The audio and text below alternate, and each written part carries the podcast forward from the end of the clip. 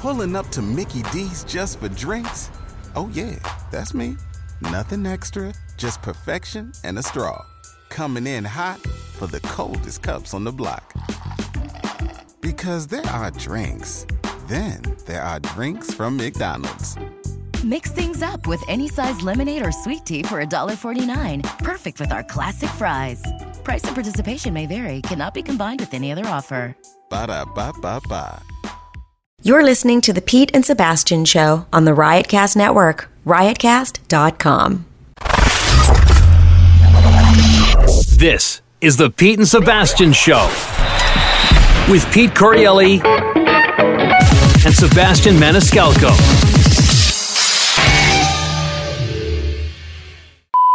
Hey, Biscuit, it's Jimmy from Boston. Biscuit, listen, talking with children? It sounded like what I can only imagine Petey's old neighbor Jack sounded like when he got Petey to spread cheek for that now infamous book.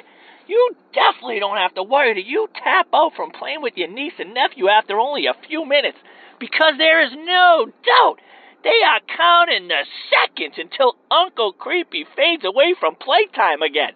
Trust me, kid. Later.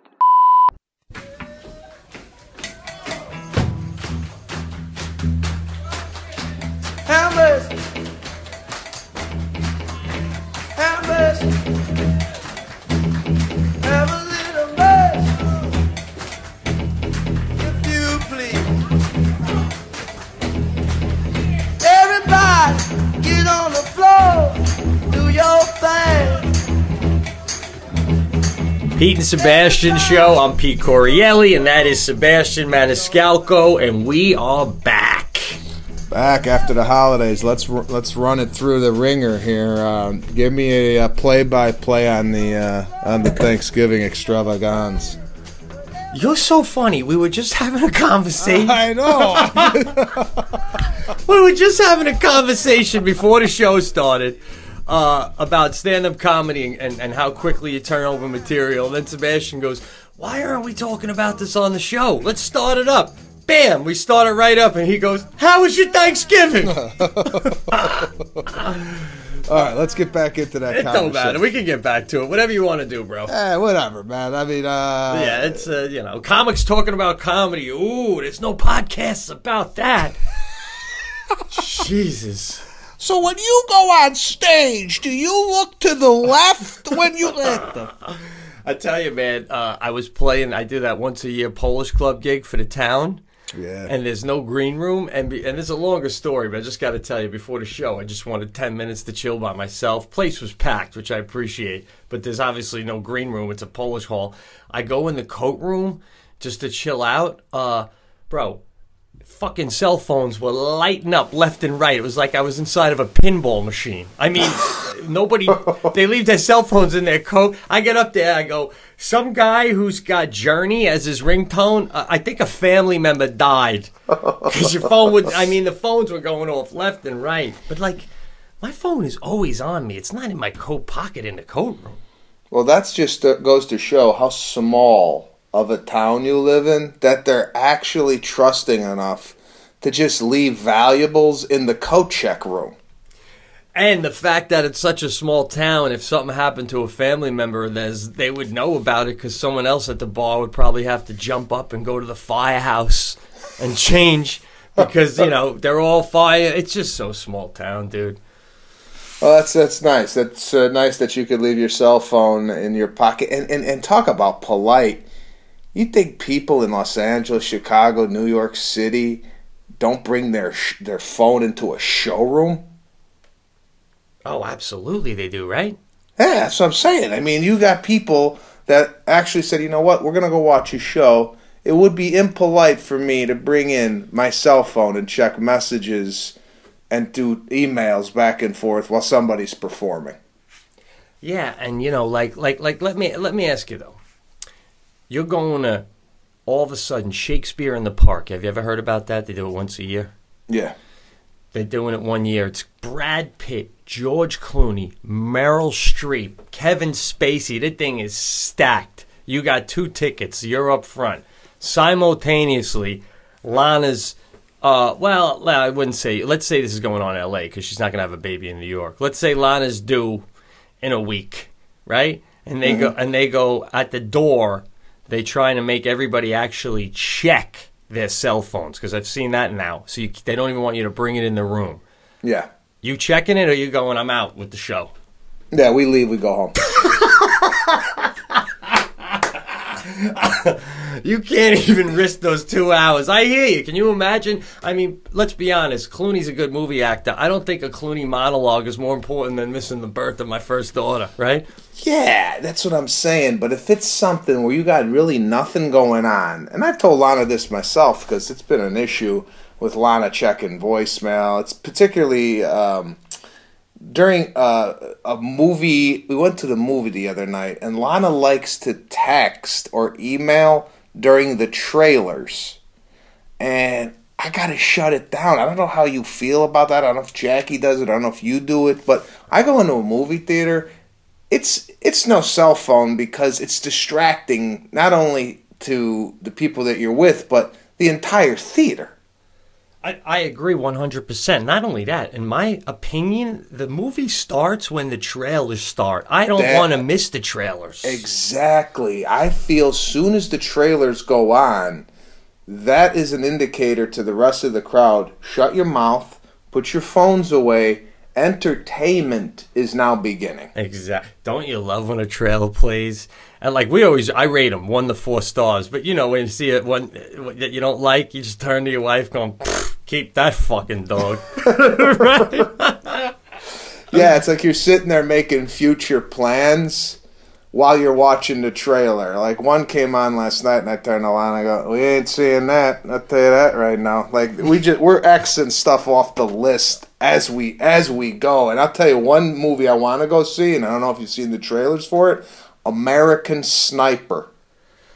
No, I haven't seen the trailers. I read that book though, and oh, you did? Yeah, it was kind of. I thought it was kind of boring. The guy kept cutting back to his home life, and you know how it's hard to adjust for soldiers when they get home.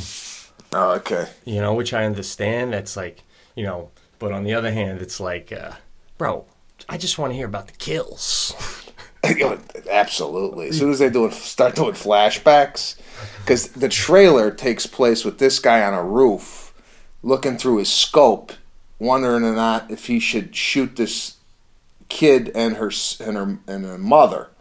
And the mother's got like an RPG, and he's sitting there looking through the scope, and you see flashback to his wife, to his kids at home, and then you see him looking down the scope, and I'm sitting there the whole time, I go, stay on the scope! That's what I'm saying! The whole book I was saying that, stay on the scope!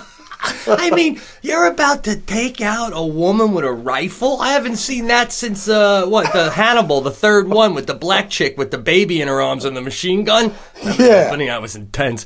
But you're about to take out a woman, and now we're cutting back to a kitchen scene where you can't adjust to doing dishes?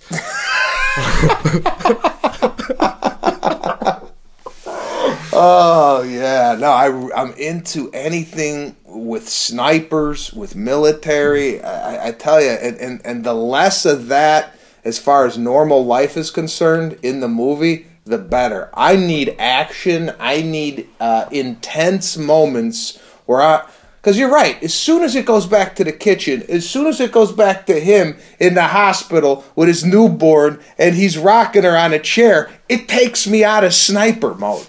It totally, dude. And quite frankly, if I want to watch that, I'll go into my own fucking kitchen. I mean, I can't stand. Jackie loves movies that are about real life. Like, what? Someone's dying? There's enough of that around us, man. Yeah. Oh, no, really? Absolutely. I've been seeing a lot of movies lately. We've been on a kick out here in Naples. I went to go see that Stephen Hawking movie last night. Have you heard about it? Yeah. How was it? I liked it. I really enjoyed it. It could have. I got a time limit on disabilities.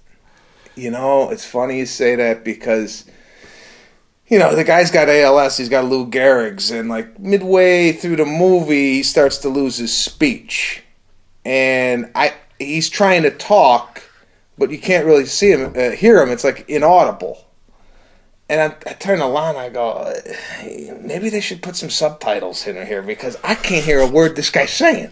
That's what I'm saying. Bro, I got to keep on topic, but there's a commercial that comes on. This is so effed up to say, but it comes on like once a day with a woman from smoking, and she's like, you know, the machine and all that. We've seen that a zillion times, right? Yeah. Every time it comes on, Sadie turns around afterwards and walks around the house going, hey, how are you? How are you? How are you? How are you? Oh, Jesus, we're like, no. But she's got the comedic gene already. I'm telling you, but these kind of movies you're talking about, when I was younger, I was more into the independent movies, and people that go and appreciate these movies, they're better people than me. We need those movies to be made, but for me, bro, I'll admit it, I am what I am now. I mean, I want somebody getting shot in the opening credits. Yeah, if you put a shooting scene or an intense scene, like I want to be dropped in the highest moment of the movie from the beginning. I don't want to build to that. Put me in the sniper scene in the beginning.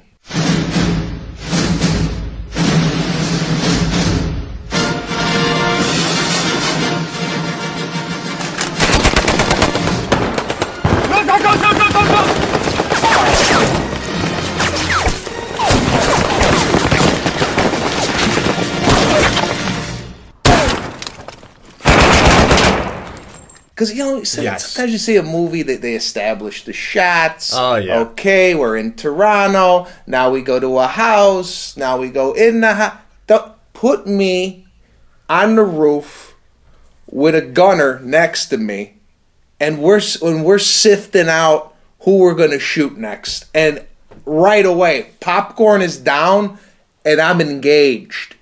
I couldn't agree more. I mean, we got to sit here and come up with this from our perch. It's like a no-brainer. Even with the comedies. I mean, The Hangover, one of the last classics ever, opens up with Bradley Cooper looking beyond cool, beat up, hungover in the middle of the desert, pulling out his cell phone and uttering the words, "We fucked up." I'm in. I'm in.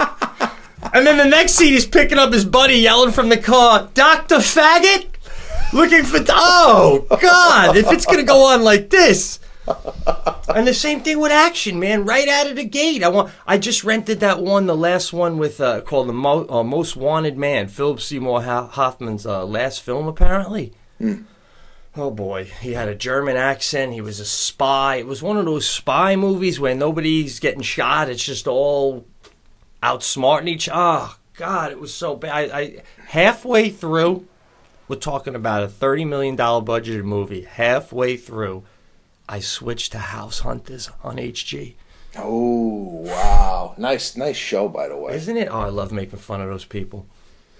Is that even real? Would you and Jackie even behave that way? The way they're behaving? Dude, those are real people. That's it. I mean, sometimes... One or the other will be so, like the woman will say something so annoying 3 times in a row that the guy will go, "I think," and I'll interrupt and go, "I think you should get the fuck out of there. Why do you want to live with this chick? Holy shit, is she annoying?" And then when it's a good couple, I totally go, "They're cool. They're cool." Just to let my wife know that I don't think that way about everybody. But like, isn't that what you're supposed to do with those shows? You make a good point. At the end of the show, I wouldn't even mind hearing the guy or the girl go, "You know what? Really like the house, but let's lose the husband." What about when they bring the friend and the friend? I'm like, "Is your friend living with you? Get out of here!" I'm watching one. The chick don't like crown molding. She's like, "There can't be any crown molding in the whole house. Can't have crown." And it was like. I just wanted to pull her aside and go, to limit yourself, because there might be a piece of crown molding. You know how dumb you sound? Yeah. We can just take it off. So. Yeah, I know. It's like some of the things that they have as their stipulations, like, "Oh, we have to have this," or "I'm not." I don't know. For me, if you, like when you walked into the house in Fredonia, was there one thing that you're like, "Nah, I don't like that, but I love the house"? Give me the negative. The negative is it just needed some overall work, you know, like some wallpaper and stuff like that. But, you know, I mean, the people that walk into these homes, and expect to like the wallpaper. It's like, you lazy. You got to change the wallpaper. You got to do some painting. But yeah, no, I just liked everything about the house, you know? Yeah. So, yeah, those people drive me. Oh, the dogs.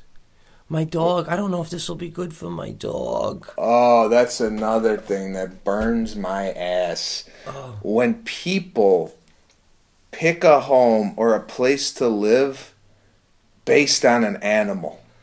What is that? What is that? And your dog's going to be dead in 10 years. And you, yeah. And you got, yeah, oh. Or when they walk through the house and they say, and they mention something that could be dangerous for the baby. And you're just like, then put a gate. Just put a gate. Like, if I was a realtor, wouldn't you? I wouldn't be able to bite my tongue. They'd be like, my baby could fall down the stairs. I'm like, or you could put up a gate like a human being. Oh, I would love to see you sell a house. You would be so honest that people would be going, what? I mean, if I walked into a house and you were selling a house and I go, listen, the kitchen doesn't have an island. I could see you going, yeah, that's why you could put one in. Yeah, right? Or when they got, we want a fireplace, a backyard, walking distance to town, good school system, and our budget's $200,000. I'm like, well, I don't know what to tell you. I mean, I couldn't get you all that in 1947 with $200,000. These people, man.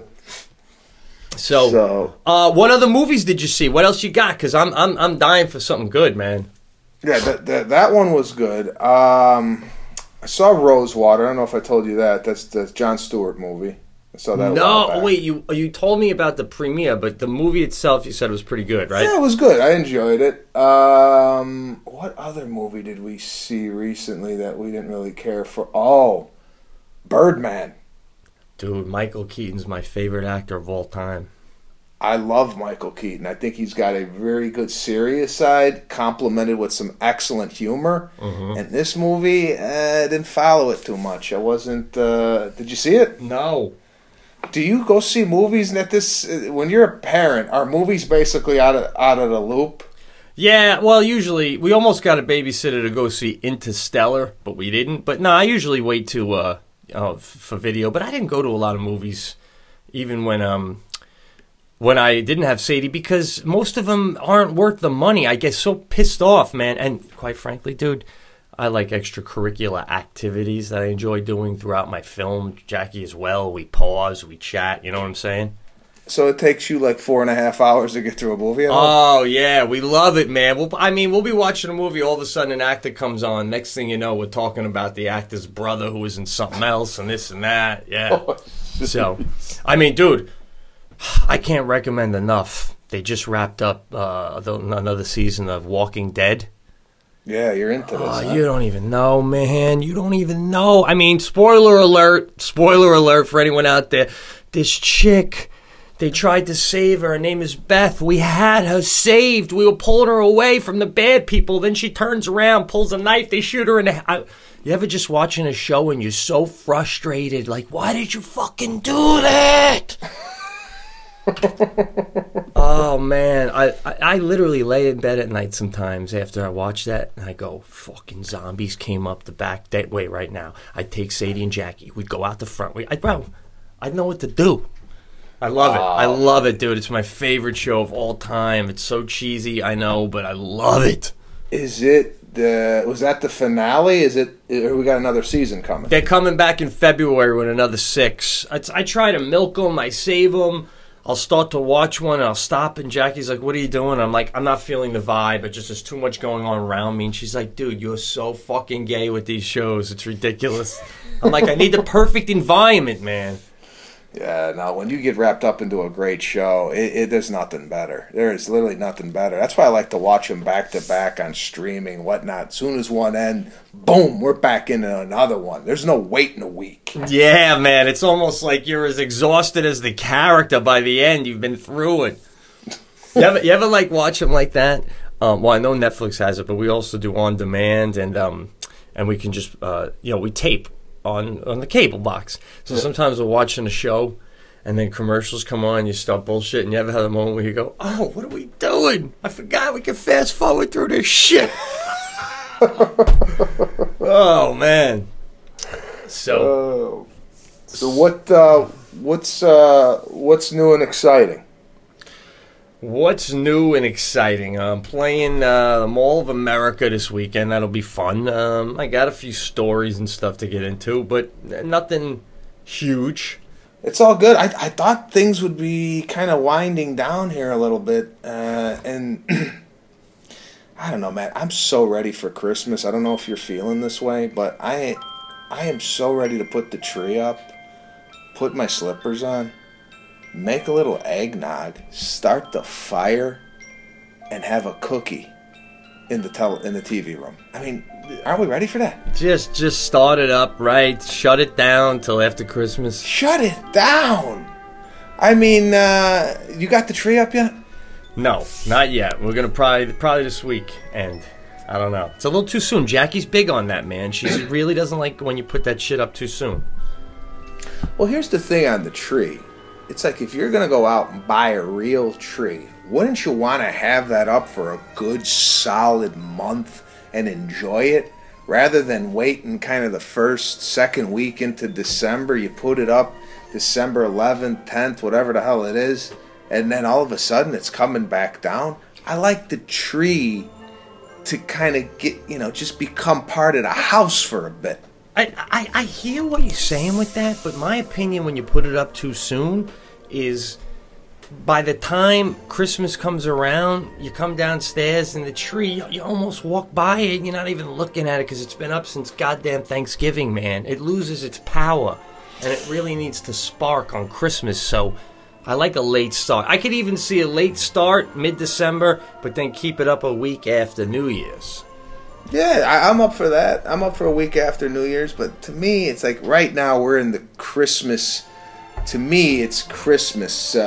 People are shopping. You got the carolers or the guy ringing the bell outside. It's a little nippy. I want to go home. I want to see a tree. And we don't even know the theme of what we're going to do with our tree this year, but I saw something the other day that is so trash that I got to tell the listeners not to do this. And maybe, I don't know if you've done this in the past, and forgive me for saying this, but what do you think of popcorn around the tree? Have you ever done this? No. You know, quite frankly, it's our show, and we're not censored by anyone. I'll be honest. I find it to be poor.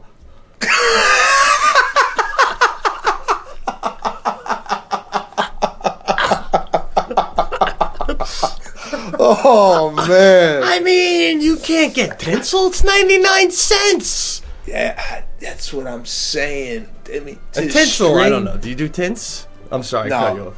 Well, no. We did tinsel, but the type of tinsel that was almost strung together. Not the tinsel where you got to take a little bit. They almost look like shredded grass. Yes. And then you got to throw it on it. To me, that's poor. Yeah, I want to do that. Jackie won't let me do that because she says that's white trash too. Yeah, you might as well have popcorn. Now, what's your take on the popcorn? The popcorn, the strands of popcorn around a tree. It just doesn't even go together. You think I want to go to the tree as a kid and open up my first gift and go, is that butter? What is that? Yeah, but I think traditionally in the early years of Christmas, that was a very popular ornament. It's obviously not poor. I mean, that's how I see it. But it's like, you know, that kind of shit used to be on trees back in the day. I think they put cookies on their tree, man. Oh yeah, any type of food item doesn't belong on a tree. What about a candy cane? I like that. Jackie doesn't like that, but I do put candy canes on, like just like 8. You know what? I could see one candy cane being in there, and you're going, if you find the candy cane, you get to eat it. Maybe a game. 8 candy canes? Come on. What are you saying? I would even think Santa's tree has candy canes. That's what the hook is for. No one. For the candy cane? Yeah, they're hanging on the tree. No, I think the only place candy canes really belong is the stocking. Maybe hanging out of the stocking with the hook. No. I grew up where your stocking could very well have a $100 watch in that shit. I mean, don't load my stocking with candy. That's bullshit. That's another place to put expensive, smaller gifts. That is a good point. You ever look at the... Because we grew up with that too, where you opened up the gifts, but then when you went to the stocking... There could have been a little surprise in there that you maybe even forgot about that you asked for. Because my ma used to mix it. There used to be candy maybe at the bottom. Yeah, me too, of course.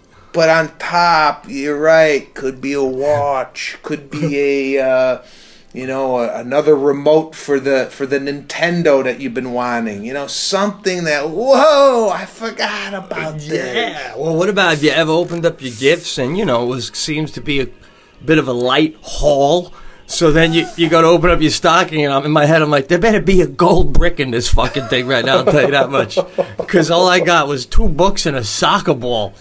Holy shit. So, well, yeah. My mother used to hide the gifts. I don't know if we ever got into this, but it was like Easter and Christmas in one, where I used to come down, me and my sister came down one morning, and no gifts under the tree. And we're like, what happened? And this is, I think, when we still kind of believed, or maybe I was phasing out of Santa. My sister was still involved.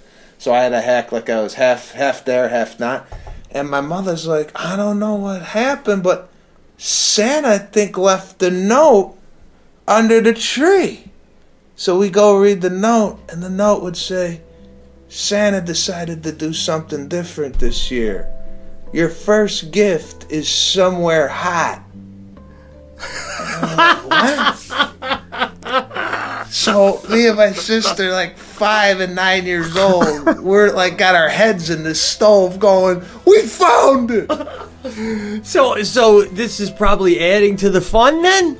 Oh, it was so fun because each destination had another clue where the other gift was. So in the stove, there was another note going, I know you kids were into, playing outside this year. Your next gift is your favorite place to play, whatever it might be. And we're in the garage. We got it. It's in the... I'm telling you, this really put a different spin onto our Christmases because, yeah, it's fun to come down, you got 10 gifts apiece, and you open back and forth. But to go and find your gifts like an Easter egg hunt, what a brilliant idea. It does extend the morning. I kind of like that move. Yeah, it extends the morning. This could be what influenced you years later. If some new listeners who might not know, Sebastian has a move when he stays at hotels. He hides dollar bills all around the room to tip the housekeeper, instead of just putting them all in an envelope on the table. Exactly.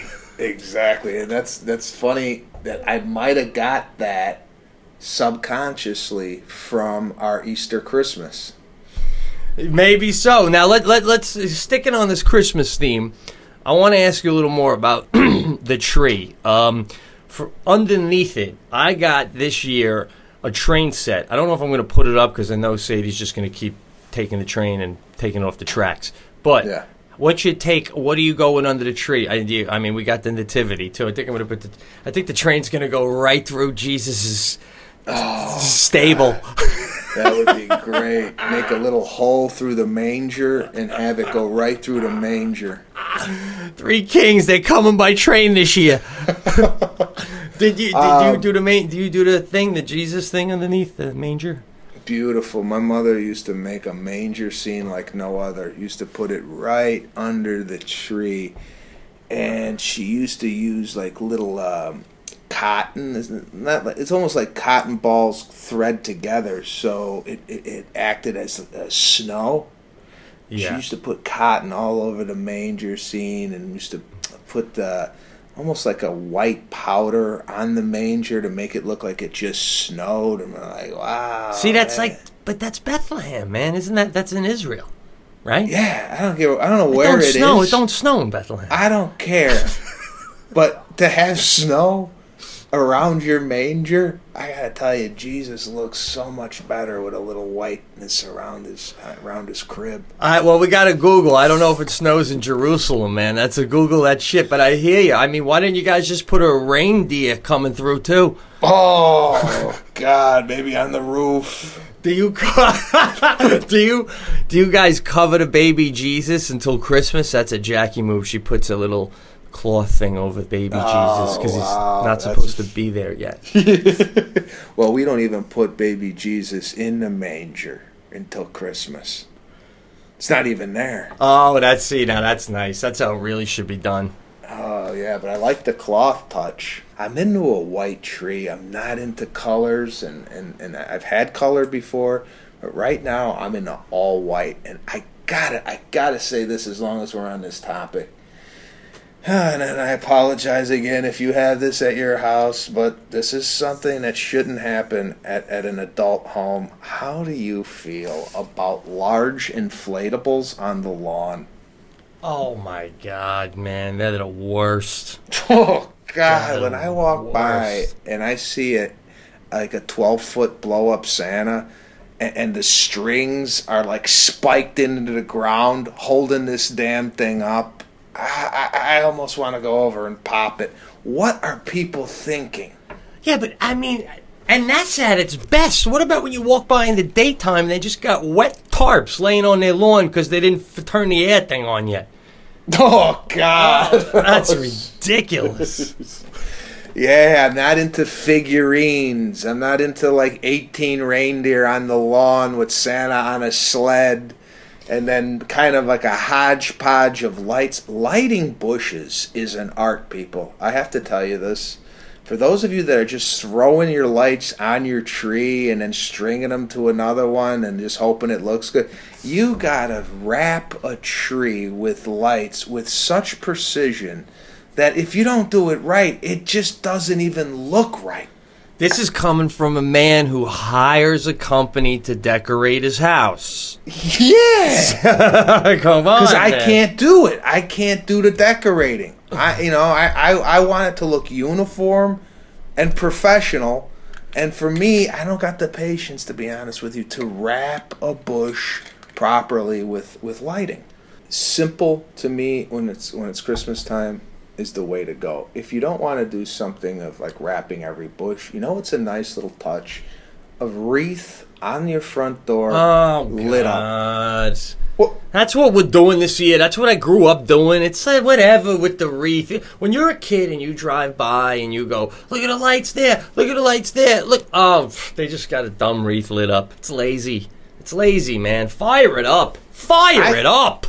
I agree with the firing it up, but in lieu of not doing anything, I think a simple wreath on the door lit up has such an impact, opposed to green and red lights shining haphazardly on a wall. Yeah, I say go with the wreath. No, you're right. I mean, everyone would agree with you. It's a classy, simple move. Classy, simple move. But this year, unfortunately, I don't think I'm going to be able to decorate the house on the outside like I wanted to, because I'm going to be getting back to Los Angeles kind of late in the game, and I'm a little disappointed. I'm such in the Christmas mood, though. It's just there's a lot of things kind of in my way to get to that damn tree.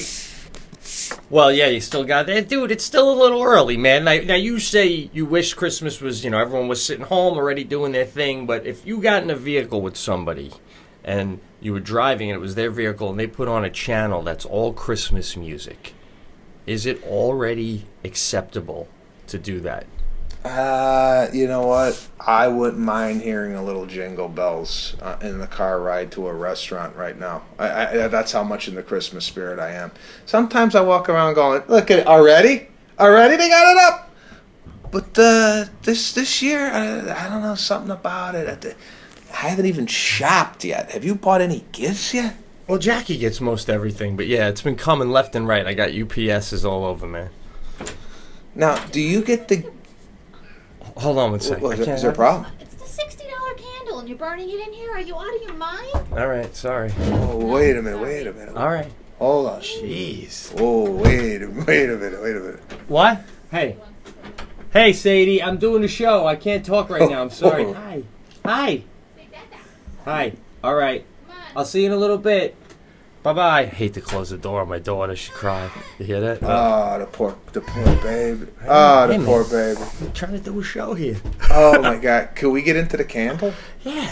I had a feeling she was going to do that, man, but I was like, she won't see it in the hour that I burn it. Wait a minute.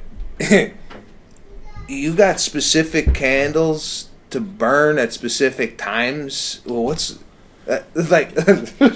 I heard of that with, like... I like to do that with wine. If I got an expensive wine, we might open that up maybe at Christmas with the family. But this also applies to a candle. Yeah, I love candles. I've told you that before. Yeah. So, sometimes I run out of my, cheap $5 ones that I like. So I'll grab one of hers, and she had one on the mantle. She's got a whole cabinet filled with them. But every time I go to take one, she's like, you can't have that one. No, you can't have that one. No, you can't have that. And then she'll come home with a goddamn Hanukkah candle for me. So anyway, I ran out, and there was one on the mantle, and I'm like, man, that she only burns that one at night when we watch movies. And wait a minute, that candle's good enough to watch a movie with, but not good enough to do a cast. Yeah, because I'm in the little closet. I guess she doesn't. That's okay. You're in the closet, but you might need that smell. It might. Give you a certain mood where you could get into the cast, where if that's not burning, you might not be able to come up with funny stuff. I mean, I think a $60 candle during the cast is well worth the money. Hey, listen, I agree with you, man. I got a cheap one here, though. I just lit for the ambiance. I need a candle. I love a good candle. Oh, God.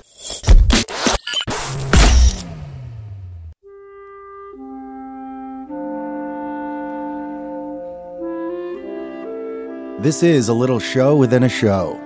I'm Lou Witzke. This is A Christmas Story, a Witzke family Christmas memory. When I was 10 years old, I woke up early on Christmas morning before everyone else, and I rushed downstairs to see if my parents had got me the new He-Man toys. What I discovered under the tree was the dead body of the family dog. Dead, dead, dead. Her name was Goldie, because she was a golden retriever. Her nickname was the Fat Deer because her head looked like a little deer, and she carried around this huge, unnatural potbelly. This dog ate everything except dog food, all leftovers. Of course, meat, but also the bones, corn, pasta, chocolate, lettuce, bread, cereal with the milk. Pizzas, two big pizzas, man. Everything on them. With water, a whole lot of water, and Funyuns. Anything would go in her bowl and into that stomach. So my dad and brother grabbed her legs on each side and carried her out like a pig roast, as I lay on the ground crying amongst my He-Man dolls. The fact that she picked Christmas morning to die under the tree is nature's way of saying, learn about nutrition, assholes! Now think about that as you clean up this blob of cholesterol. And think about this every year. So this Christmas, make some healthy choices for your pets. And kids, if you don't get the presents you wanted this year under the tree, just think at least you don't have to haul out a dead fucking fat deer carcass before you open those gifts. Merry Christmas. Now back to the Pete and Sebastian Show.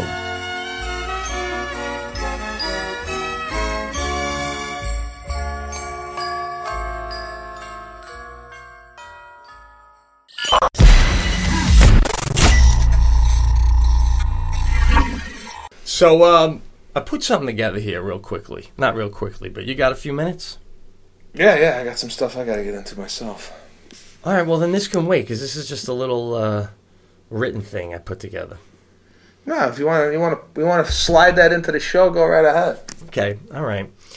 Big news, Discovery Channel this Sunday night coming up. Have you heard of a guy named Paul Rosalie?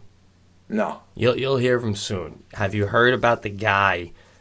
This is the guy who built a suit to protect him with an oxygen tank in the suit that allows him 3 hours of breathing time, and he's going to get swallowed by an anaconda snake. I did hear of this happening. I just didn't know the guy's name. And it already went down, but they're going to air it on Sunday. I went online. I was looking at the guy, good-looking guy and stuff, and, like, you know, not some weirdo or anything, just an adventurer, young guy. And it got me to thinking, like if I was a chick and that guy came up to me in a bar and, like, it didn't air yet, or maybe he didn't do it yet and he was about to do it, and he buys me a drink, and right away I'm like, hey, good-looking guy, I like him. And then pretty much 5-10 minutes in, he tells me that he's getting swallowed by a snake. I would think I'm out. Right? I think I'd be like, it's fucking weird. Yeah, because if I heard that from a woman who 10 minutes into the conversation was bragging that she was going to be swallowed by a snake, to me, I don't like when people push their whatever's going on in their life so that makes them look better than they are. You know what I'm saying? Like, wouldn't you rather find that out from some, like, let's say you're talking to somebody and then you don't know who they are and you're talking for about an hour at a bar, and then someone at the bar goes to the person you're talking to, hey, ain't you the guy that got swallowed by the... yeah, I did that. And then I go, what'd you do? Nah, he's talking about when I put myself in a snake. Wouldn't you rather have it come up that way than have to promote it? Normally, yes. But, I mean, if I was like 2 weeks away from getting swallowed by a snake, or I was dating a chick and she was 2 weeks away from getting swallowed by a snake, and I met her that night, and after an hour, it was pretty clear I'm going to ask her to get some lunch and hang out again. I don't want to wait till it's like 2 days beforehand. We've been on 4 dates. And she goes, I can't hang out Saturday because I'm getting swallowed by an anaconda. I'd be like, that's so weird. I wouldn't have gone out with you all week. Oh, so you're hoping you get filled in on the craziness right from the get-go rather than putting the time in and finding out later on down the road. Yeah, I put together something here based off of that because I just thought, like, that would be a I'm out thing to me. If, like, that's a little too weird. And I put together this little thing here. Men could play it at home. We're men, so I couldn't do it from a woman's standpoint. If you were single and you met a chick, like at a bar or supermarket, wherever, and you clearly were hitting it off. Yeah. And then early on, you learn the following things about her. I listed a few things. Are you still in or are you out? Okay. All right.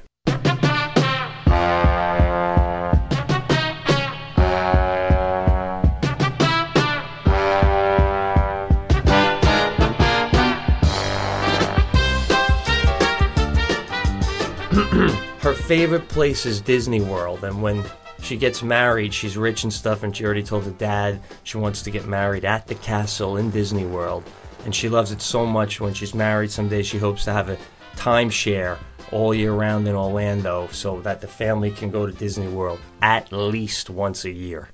Okay, I hear that on the first date. I excuse myself to go to the bathroom and never come back. I'm sorry. You're out. All right. Well, what if, I mean, you just, let's say it's one of those magical things we've all had when we're younger, right? You meet a girl in the summertime somewhere, and you're spending 2-3 days with her hanging out, and you're like, I am so crazy head over heels with this woman. Let's say it's that, but you're an adult, and then she says, I just want to get married in the castle. Nothing else, but as always a dream to get married in the castle. And then we're done with Disney World. You still out?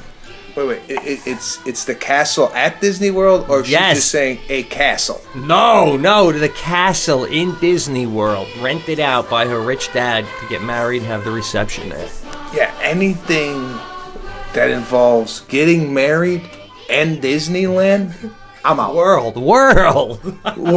land, wherever it is, we ain't going. I ain't getting married with a bunch of characters. I'm with you. I'm with you, man. And again, the ones I'm saying, I'm not necessarily out. I'm just throwing them out there. Here's another one. You get to chat with a girl. Wow, you really like her. It's looking positive. She tells you she doesn't believe in God, any God. Total atheist. As long as it's not, yeah, I don't think that would bother me. She'll never be talked out of it. I mean, early on, that wouldn't bother me, but I think, like, 10 years in, we're married, and it's Christmas time, and she's got a sourpuss on because it means nothing to her. Get out!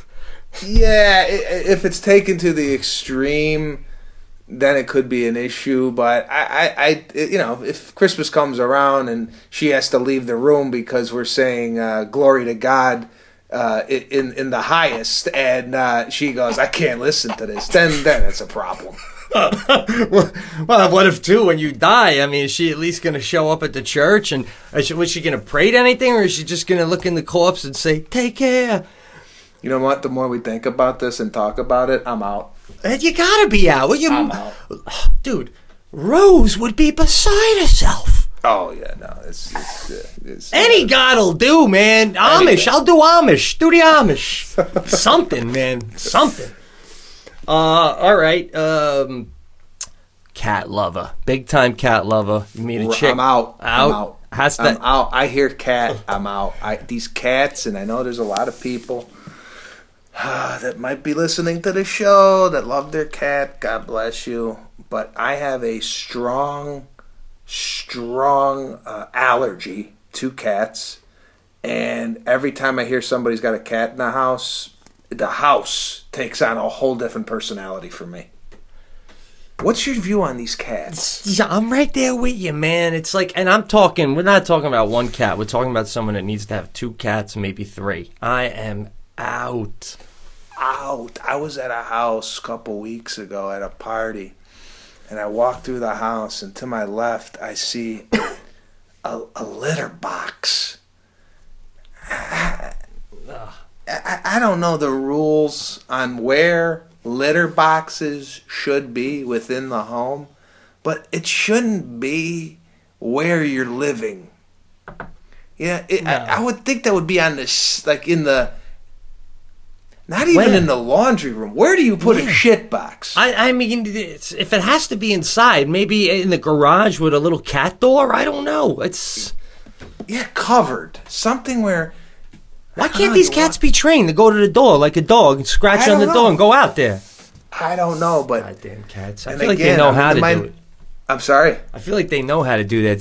They're just like, I'll just shit in your house. I don't. Yeah.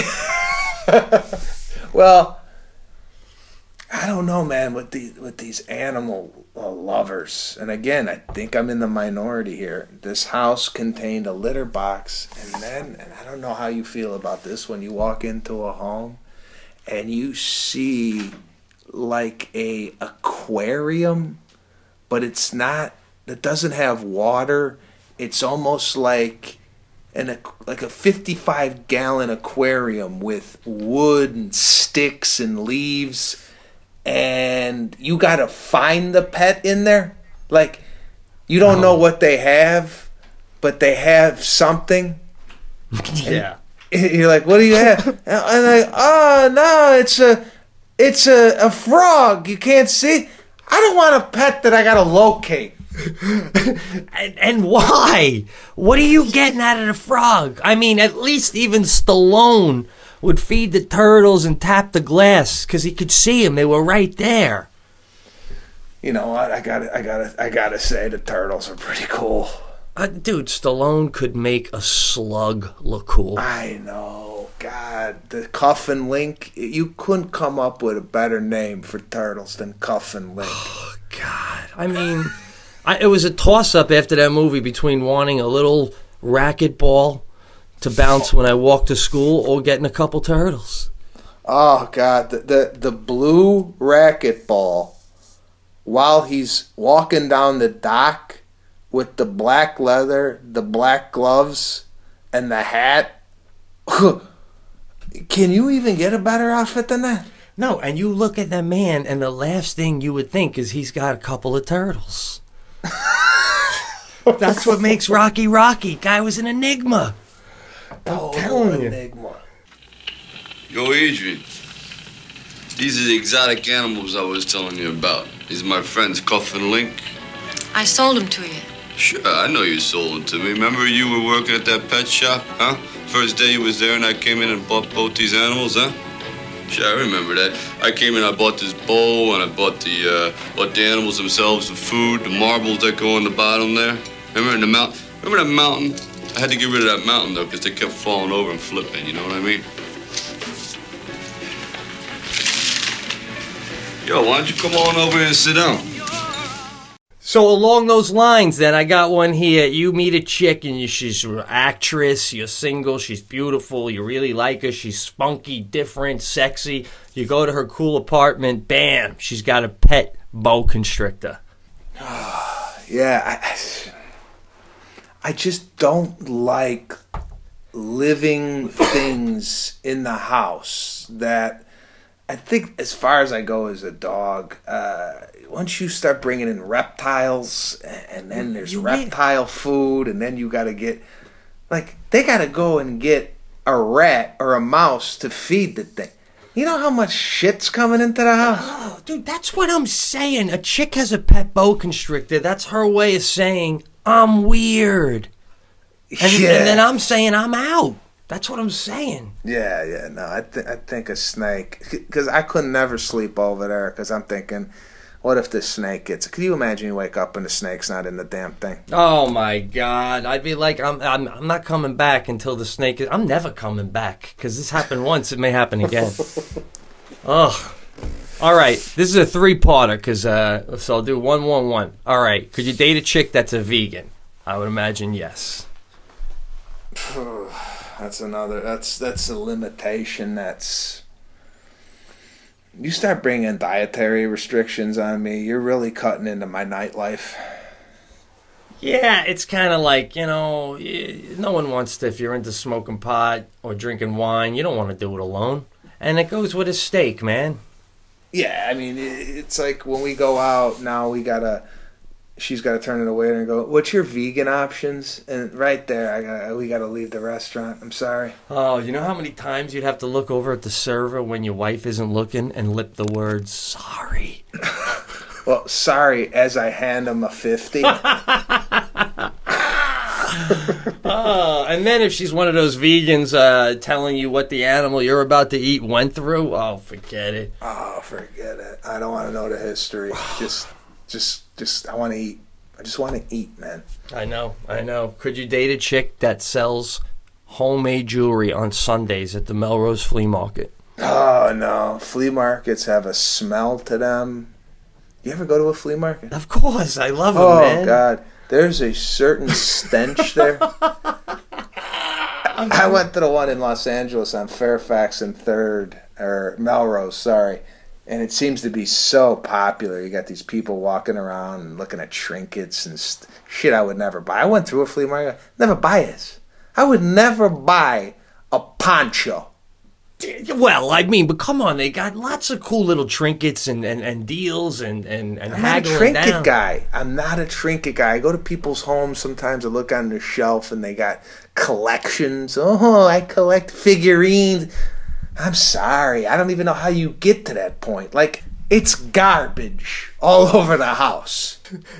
If it's a painting or a vintage piece that goes into the house, like a painting belongs in a home, a chair belongs in a home. But when you start bringing stuff in, I'll give you an example. I went over to a house the other day. Had like a machete on the wall for no apparent reason. You know, like random stuff that's... Yeah. Like the machete was about 2.5 feet off the floor, just with two nails, and the machete was on the wall. For no... Like, what? A, why would you put a machete on the wall? And B, why would you put it down 2.5 feet in a random place? You want to put a machete on the wall? You put the machete in a lucite type box or frame, and you put that up, and then you put something under it that says, you know, Vietnam. Well, did you ask? No. That's why it's on the wall. You're supposed to ask the owner, hey, what's with the machete? And they'll go, oh, hey, it was used by blah, blah, blah. And then you're going to go, wow. I ask if it's presented well. All right, here we go. Can you date a chick, you spent a weekend with her, oh, she's a beauty, you know, maybe an Italian girl, you're really falling in love, and then you go maybe to do something in the park one Sunday afternoon, your heart's fluttering, man, this has been a whirlwind weekend. Oh no, she doesn't shave her armpits, no one in her family does, and she never will. You in, you out. Do you even have to ask that? She's everything you ever dreamed of with a shirt on. I'm sorry. Sometimes I see women, like, they'll lift up their arm. Oh, even if... Oh, yeah. And they have spots that they missed. Or if you could tell, like, they haven't done it in a couple of days. Ooh, oh, God, it looks so wrong. What are you, in the army? Get on that. That, oh, it does look so wrong, doesn't it? Yeah, when it's patchy, when it's spotty. Oh, God. Well, I've seen women with the legs and they have blonde hair and they go, I don't shave that much because you can't see it. And in my head, I'm like, I can see it and I can't eat my lunch right now. Oh, God. Here's an interesting one. You meet a real beauty out in L.A., right? Younger woman, falling in love, man. Spent, like, you know, a couple days with her. She says, listen, I got to tell you something. It's just kind of ongoing. I barely had feelings for him at the time. I'm way over it. But I just want you to know, I had an affair with Woody Allen, and he keeps calling and leaving messages. Yes, it's Woody Allen. Yeah. I'm very depressed. She broke up with me, and you know, I knew she loved comics. I didn't know she preferred Italian comics. So, you know. No, not a problem. I don't see that being an issue. Except for the fact that Woody Allen, that's weird. What were you doing with him? I mean, first of all, if it was to get in the movie, then that's cheesy, and I really don't want to hang with you. Second of all, if you're into 80-year-old Jewish men. That's, I mean, you may as well have a boa constrictor, quite frankly. I mean, listen, didn't Woody Allen, wasn't he married to Mia Farrow, who was married to Frank Sinatra? Yeah, I think Mia was just so mad at Frank. Yeah, I mean, where's she going with that? I mean, you're dating probably one of the most iconic men ever to walk the planet, right? Yeah. And by the way, does Sinatra have a cologne? Dude, I gotta tell you, man, I've been seeing more and more stuff and movies and history about Sinatra being more of a, you know, whipping boy to everyone from the Kennedys to the mob, and, like, really kissed a lot of ass. And except for those shining moments in Vegas, man, it's becoming a tarnished star. I mean, it ain't no Cosby, but I don't know, man. I don't know if this guy was all that. We might have to end the show. I just can't believe where this is going. I'll do some more research. I didn't like what I was hearing either. I mean, yeah, he was probably fascinated with politicians, particularly the Kennedys. Probably loved being in that circle. Produced the Democratic Convention, if I'm not mistaken, in 61. Okay, Sinatra went to the union guys, the mob, and said to vote for JFK, John F. Kennedy, and in return, John F. Kennedy will have his brother, Bobby, go easy on you guys. Yeah. Now, the union guys did what he asked, and they voted, and then Bobby, first thing he did when his brother got put in the White House is Bobby went right after the mob. So they had this scene in the movie, broke my heart. Sinatra goes in and he's talking to Joe Kennedy, the Kennedy's dad, you know, big rich man, you know, and was telling him basically, hey, I told the mob guys, the union guys, if they vote, you do the right thing.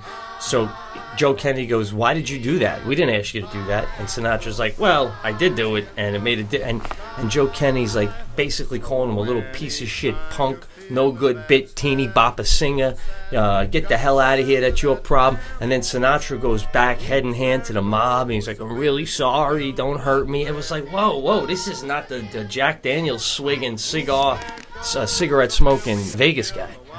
Yeah, well, you were watching a fantasy movie.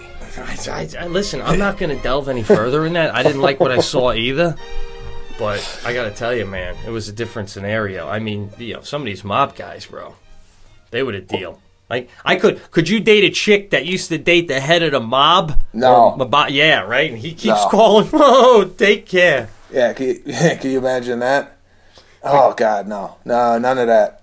But you know how... get right out of that relationship real quick. You know how funny Woody Allen must be for Mia Farrow to date him? Oh, he's got to be... He's got to be... You would have to say he was the funniest man on the planet.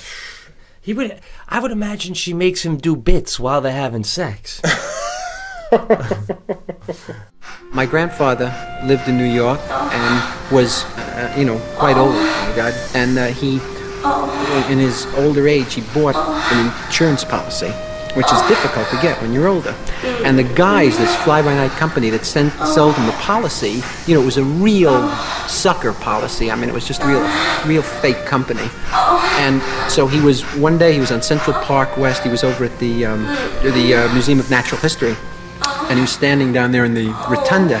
And I don't know if you know this or not, but at the Museum of Natural History, there's an enormous stuffed whale on chains hanging from the ceiling. They have natural exhibitions. So the chain broke, the whale fell, and hit him. So he put in for insurance. And he claimed that he was hit by a falling whale on 81st Street. That's the one thing he's covered for.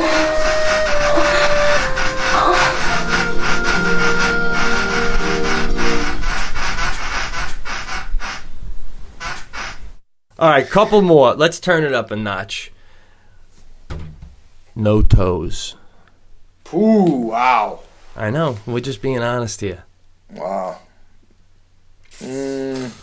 See, now, I mean, if I'm embedded and in love with you and then all of a sudden I just never noticed, I'm still in. But right out of the gate, enjoy your drink. Oh, God. You know what?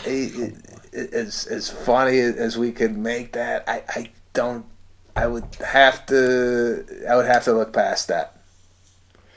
All right, I gotta edit mine out then. I would like to think I could look past that, but out of the gate, this game is out of the gate. This is out of the gate, no toes. I don't know. I mean, beautiful girl, right? Stunning. She takes her shoes off, and she's got no. I'd have to look past that. I'd have to look past it. Have fun at the beach, my friend. That's all I have to say to you. How about this one? Beautiful girl. You don't know what she looks like yet. Let's say your buddy's like, "I got a great girl for you," whatever. She's really pretty. She comes to the restaurant and she wears an eye patch because she's got no eyeball. The first thing I would do, all right, there's more. What, she got a parrot on her shoulder? I feel like I cut you off. She doesn't wear the eye patch for fashion. She wears it because her eyeball isn't there. It's just a black. It's just nothingness. Right. I would text the guy who said she's beautiful and just be like, "Did you know about the eye patch?" Because maybe that was something that happened after he last saw her. Maybe, yeah. Yeah, but I mean, so we getting a check or what? What are we doing? Dude, look, I'm thinking Michelle Pfeiffer in her prime coming over to my table with an eye patch on. I'm still getting the check. What about you? I mean, where you at with this? Well, she can have an eye patch and no toes, and I'll still marry her. Killing me over here. There used to be a guy. I got a thing with eye patches. There used to be a guy that used to come into the Four Seasons with an eye patch on, and I was convinced he was telling people he had a problem with his eye just for like attention. But yeah. I'm sitting there looking at this bastard. I'm going, "You got no problem with your eye. You're doing this for attention. It's an attention hawk." He used to come in and sit down. Yeah. His thing was the eye patch. Talk about getting into something real quick. He would start talking to girls, and he goes, "Well, it was in the war, and I lost my eyesight, my right." Yeah, you know, you in the war. He would really take it that far and give a story? Oh, yeah, he had a story. It's just almost like this guy.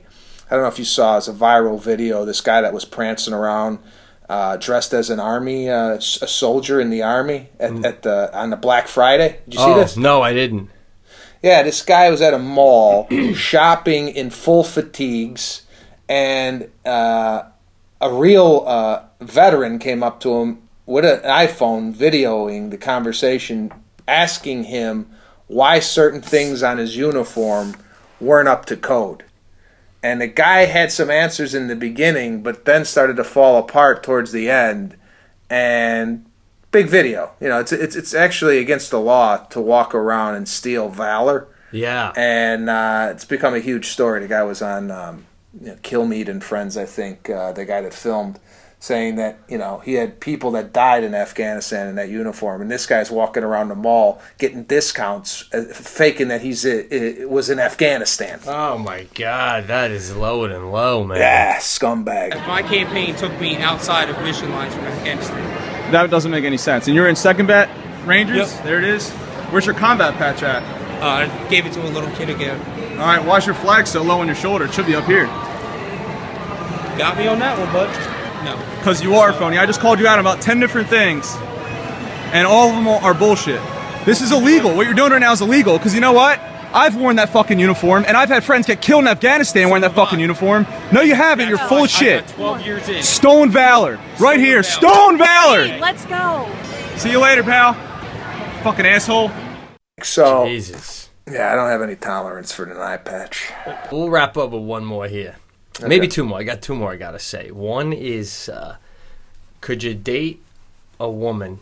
You meet her, you're hitting it off, same thing, couple days in, and she says, well, you'll find out sooner or later, I should just tell you, Adolf Hitler was my great-grandfather. Yeah, that's a bad bloodline. We gotta cut that off at the knees. Now it depends how she's coming at it. If she's like, I changed my name, I distanced myself, but anyone who could do so, my family knows and stuff. I don't know if I'd be out. I mean, I'd be watching her when she sleeps the first few days. I'll tell you that much. Trying to see what she's like, you know. Can you imagine coming up at holiday dinners and whatnot? You know, you're around with your family, and what's your grandfather? He was a Hitler. What? I mean, there's no way you would be able to live a normal life with that type of history. Oh, did you know him? The only memories I have is the smell of his pipe. One time he used to bounce me on his lap or something. I don't know. No, she doesn't even know him. Great-grandfather. She's never met the man, you know, but that's the chain. That's the chain. That's a tough one. Sorry, I can't get into that. Yeah. Could you date a woman? You're really liking her and everything's going well. Maybe you're in New York City for a little while, and you meet her there and stuff, and it turns out, her phone rings, she's like, I have to take this. Then she comes back to you, and she's like, I'm Al Sharpton's, like, assistant. Like, I'm there for him 24/7 whenever he needs something. To the point where they're so close, when Al calls up, he calls her sweetie. I'm out. You're out? The connections? You'd be on BET in 2 days. Huh. I'm out. Why? I mean, I got a bad taste in my mouth with that guy. I know, but this is just an opportunity to get at a table with him. I told you he tipped me like shit. I know. I sat next to him once on a plane from Buffalo to LaGuardia. Did he say anything? He just got 2 orange juices. Did he say anything, or did he start a riot on the plane? Nope, didn't. No, he didn't. But it was funny when he got on in Buffalo. He was all alone, and then when he got off in LaGuardia, there was a whole crew waiting for him. Man, it was like this is years ago, but in Buffalo, he wasn't really known yet. Nah, I hear you, dude. What are they doing, letting the guy in the White House? He's hanging out in the White House. I don't know, man. I know, but look, let's be honest, man. If I was in the White House, I mean, I'd have every Italian that I liked in there. Oh, God. If I was in the White House, first of all, we'd have to... You know, Italians, if they ever got into the White House, would literally go, we live here now. Yeah, it's your house. you know what? We're gonna remodel. We're gonna destroy it. We're gonna build the way we like it. See, what are you, crazy, dude? You can't. Are you kidding me? Italians would never be living in. They would put their own sculptures in. The whole thing would be changed. I would do stuff like Halloween. I would hand out the candy. You open up the door. You can walk right up to the gates. You think there's going to be some administrator. Bam! There's the president. You want a good and plenty? Come on. You're opening up the door. That's my way of saying I'm opening up my door to America, man. Wow. Not really, right? That's too dangerous. All right, man. Last one. Can you date a chick when you like? What do you like? What kind of movies you like and stuff? And she's like, honestly, I can't. I mean, my whole family makes fun of me for this, but I'm addicted to. I just love cereal and cartoons. And night or day, I just love a good bowl of cereal, Honeycomb, Captain Crunch, and I love to watch cartoons. Yeah. Well, you could be watching those alone because I'm going to be watching Homeland. Yeah, but that's not a deal breaker, right? If you like, you like her and you're like, ah, that's cute. And she's like, no, I really, it's like a hobby. I collect cartoons, not characters and everything else. I just love it. It's over, bro. It's over. You're out. She goes in and out, in and out, in and out, in and out. I need your take on something. What's up? So Lana and I tomorrow are going to Art Basel. It's a huge art. It's the biggest art show in the world. It's in Miami. Right. And Lana's doing a private dinner and cocktails for about 40, 50 people, showcasing her art along with this jeweler who has some fabulous jewelry. Lana and I are going tomorrow, and Lana's. A friend of Lana's, not a friend, let's say an acquaintance more, maybe a business acquaintance, has said to Lana, I know a couple that's going to be at Art Basel. You should meet them. You should have brunch with them. Now, I told Lana, I go, I don't know. How do you feel? I'll tell you how I feel, and then you give me your thing. I have a hard time eating with people I just met. I said, Lana, why don't we do drinks at night? Something a little bit more casual.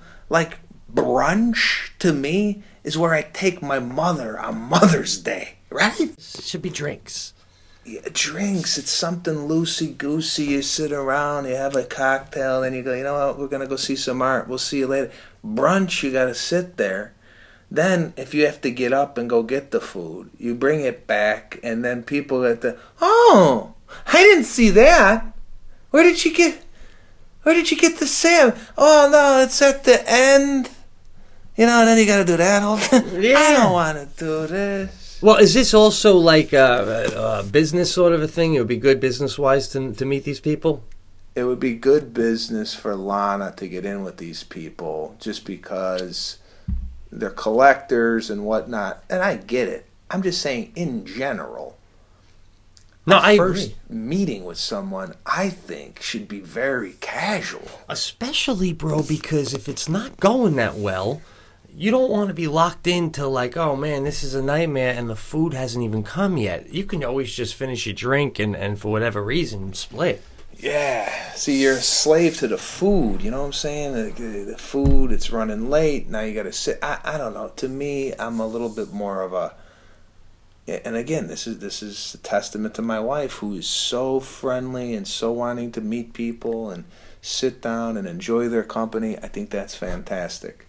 But I'm living on the opposite side of the spectrum, where I'd rather kind of ease into stuff, couple drinks, and then we do Sunday brunch. Dude, that's just good business, what you're saying. That's just good business. I don't know. Well, we'll see. We'll see how this goes. I mean, I've had, like, you remember when you meet those writers that might, you know, you might do your show with through the years, and I go to sit with them sometimes, like at lunchtime, and I would never get food. That's the other thing. You ever hang out with someone, and they go, you mind if I get food? And you're like, I don't know, did you just cut through the desert to get here?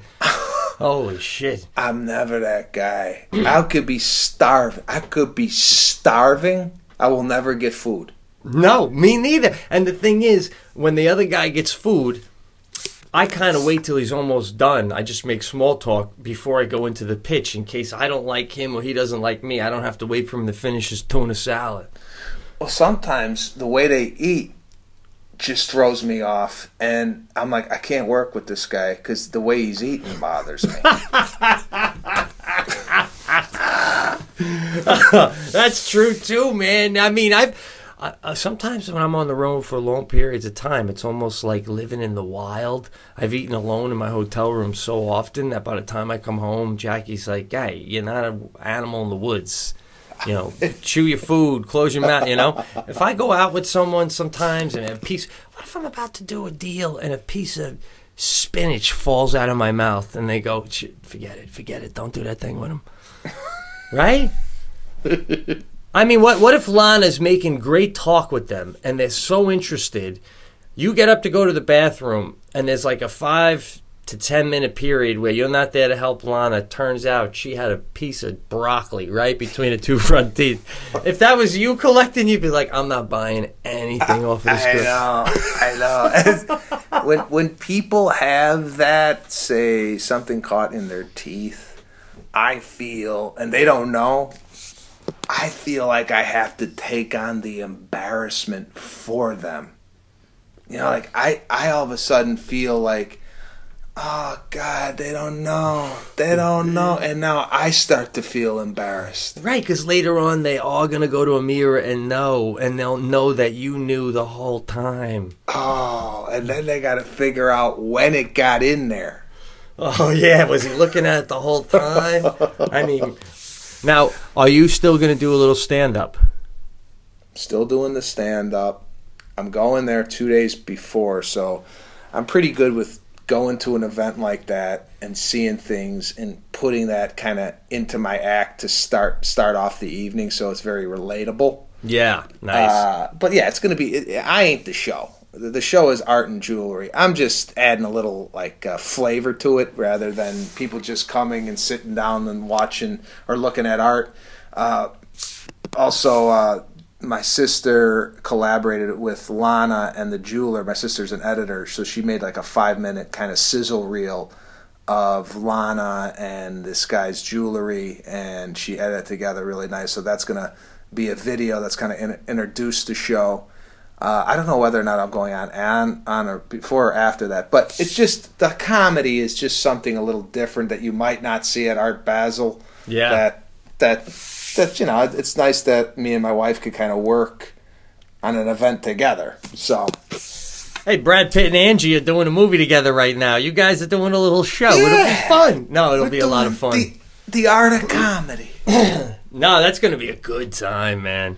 Yeah, so we're looking forward to that. 3 days in Miami. And then we're going to go look at some cool stuff, go to some cool parties. And then we got New York City at Gotham the week after that. And then finally reached my home December 15th. There you go.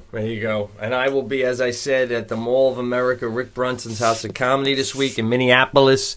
Next week, Baltimore, Magoobies. Toledo, Ohio after that, and a New Year's Eve at Gotham. There you have it, Pete, with a huge schedule for December. There is no slowing down for this man whatsoever. Well, you're doing Conan again, right? Doing Conan December 18th. It will air, so I'll be plugging that as we get closer to the date. And also a couple other dates I'll mention next week on the cast that... you guys should pay attention to. Again, listen, I don't know what's going on, but I gotta give a shout out to a new listener. Yeah. That we picked up through Riotcast. He was nice enough to message us on Facebook. His Facebook name is, let me see here, Spuds McGillicuddy. Okay. And he just had to reach out to us. He started at the beginning, and he's so happy that he got introduced through Robert Kelly's commercial. And he's in, man. This guy is in. He said, from the first episode, you guys got me, loving every minute of it, up to episode 8, started listening yesterday. He's like, it's not like I got no life. I'm out here inventing free time, staying up late, waking up early. This is sick shit. So happy I stumbled across you guys, and I have hours of entertainment ahead of us. It's nice to get these messages that people really appreciate the damn thing. But what we got to ask you guys, and again, we have to pound this into your head. Share the damn thing. Yeah. Through social media. Better yet, do it at work. Talking to people, whatever. You go into work. I'm listening to this podcast on the way in, this show on the way in with these two guys. The more we get listenership, the more things we're going to be able to do. And I'm not saying we're strapped for cash here, but if we get some sponsors behind this thing, there's going to be a lot of things that Pete and I want to do that you're going to start seeing a lot more of. So just spread the word. To take it a step further, if you can somehow, I don't know how to do it, email a friend an actual episode and just say, dude, click here, let it download, listen going home, you'll be hooked. Yeah, send one. If everybody sent an email to one person, and we just doubled our listenership, it would be nice. And listen, we're not begging for listeners. We've been doing this coming up on 2 years here.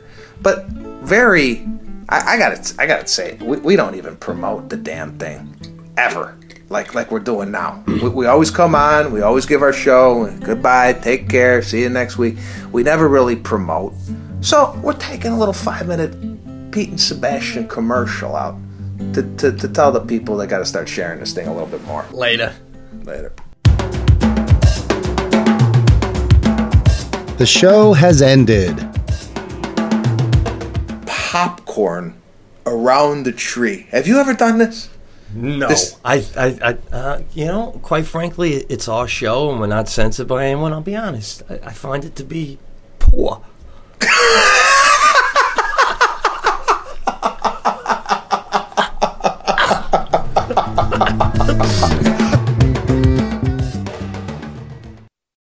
Join us today during the Jeep Celebration event. Right now, get 20% below MSRP for an average of $15,178 under MSRP on the purchase of a 2023 Jeep Grand Cherokee Overland 4xE or Summit 4xE. Not compatible with lease offers or with any other consumer incentive offers. $15,178 average based on 20% below average MSRP from all 2023 Grand Cherokee Overland 4xE and Summit 4xE models in dealer stock. Residency restrictions apply. Take retail delivery from dealer stock by 4/1. Jeep is a registered trademark. Okay, here's the situation. Our daughter Mia is leaving for her first sleepover. We have friends coming to stay, and we just got a puppy. So I go on Instacart and solve everything in one order from Kohl's. Fun PJs for Mia, oh, new bedding for the guest room, and a vacuum cleaner that actually picks up pet hair. All delivered in as fast as 30 minutes. With Kohl's on Instacart, there's no such we can't fix. Visit instacart.com to get free delivery on your first 3 orders. Offer valid for a limited time. $10 minimum order. Additional terms apply. You've worked hard for what you have. Your money, your assets, your 401k, and home. Isn't it all worth protecting? Nearly 1 in 4 consumers have been a victim of identity theft. LifeLock Ultimate Plus helps protect your finances with up to $3 million in reimbursement. LifeLock alerts you to identity threats you might miss. And if your identity is stolen, your dedicated U.S.-based restoration specialist will work to fix it. Let LifeLock help protect what you've worked so hard for. Save 25% off your first year on LifeLock Ultimate Plus at LifeLock.com/aware. Terms apply. Join us today during the Jeep Celebration event. Right now, get 20% below MSRP for an average of $15,178 under MSRP on the purchase of a 2023 Jeep Grand Cherokee Overland 4xE or Summit 4xE. Not compatible with lease offers or with any other consumer incentive offers. $15,178 average based on 20% below average MSRP from all 2023 Grand Cherokee Overland 4xE and Summit 4xE models in dealer stock. Residency restrictions apply. Take retail delivery from dealer stock by 4/1. Jeep is a registered trademark.